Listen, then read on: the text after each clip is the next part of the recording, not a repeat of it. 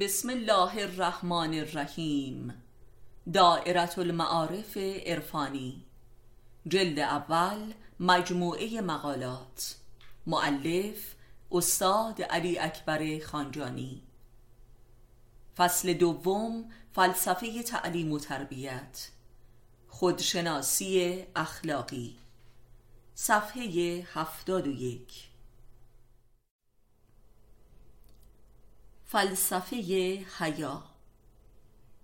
حیا حاصل شرم و خجالت و ندامت از ظهور و بروز کردارهای زشت خیشتن و یا دیگران می باشد حیا واکنش وجدان در قبال اعمال غیر وجدانی است. پس حیا یک صفت فطری و نشانه تشخیص نیک و بد است و نیز نشانه احساس مسئولیت نسبت به خیشتن می باشد و دال بر حضور اخلاق فطری در وجود انسان است. این است که علی علیه السلام حیا را از نشانه های ایمان می‌خواند و دال بر حضور توبه از اعمال نادرست. در واقع آنکه حیا ندارد دین و ایمان و شعورش زائل شده است. این است که انسانهای با معرفت و انبیا و اولیای الهی اصبه های حیاء بشرند.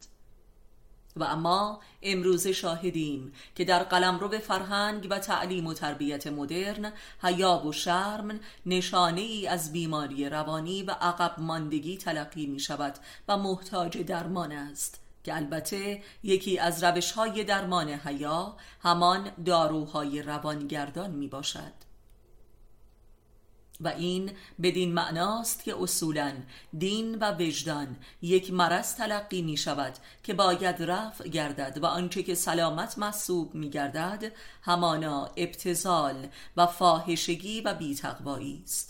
این هم نشانه دیگری از واژگون سالاری اخلاق آخر الزمان است.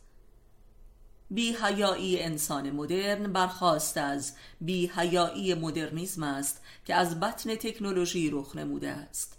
در اینجا به تفسیری از سوره فلق در قرآن می رسیم که پناه می‌برم به پروردگار شکافنده از شر آفریده هایش و از شر ظلمتی که آشکار می شود و از شر افسونی که در عقده ها دمیده می شود و از شر بدخواهی که نیت خود را آشکار می کند تکنولوژی شکافنده طبیعت و نفس بشر و برون افکننده خیر و شر می باشد و ظلمت ها و ظلم هایی که رخ می نماید و افسون و مالی خولیایی که نفس بشر را وسوسه می کند و شرارتش را آشکار می سازد به همین دلیل بی حیایی مدرن و تکنولوژی پرستی و مد پرستی و جلوگری امری واحد است که اشد افسون و جنون و حسد و شرارت را ظاهر می سازد که جز پناه بردن به خداوند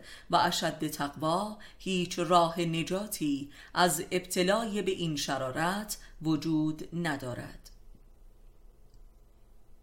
این تقوا و مسونیت مطلقا به روش های سنتی و تقلید کورکورانه ممکن نیست. تقوای آخر و زمانی جز از راه خودشناسی و یاری یک پیر عرفانی امکان ندارد. حیا به لحاظ لغت از ریشه حی به معنای زنده و زندگی است و از نشانه های حیات روحانی است و بی حیایی هم نشانه حلاکت روح است که در قلمرو ظلمت حاصل از تکنولوژی حادث می شود و ظلمت زدگان و آتش گرفتگان این بادی را یعنی بخیلان را به جان مؤمنان با حیا می اندازد و در اینجا اگر مؤمنان دارای یک حمایت قدرتمند روحانی از جانب یک انسان مخلص نباشند تا به خیشتنداری ندارند و تسلیم بی جهان مدرن می شوند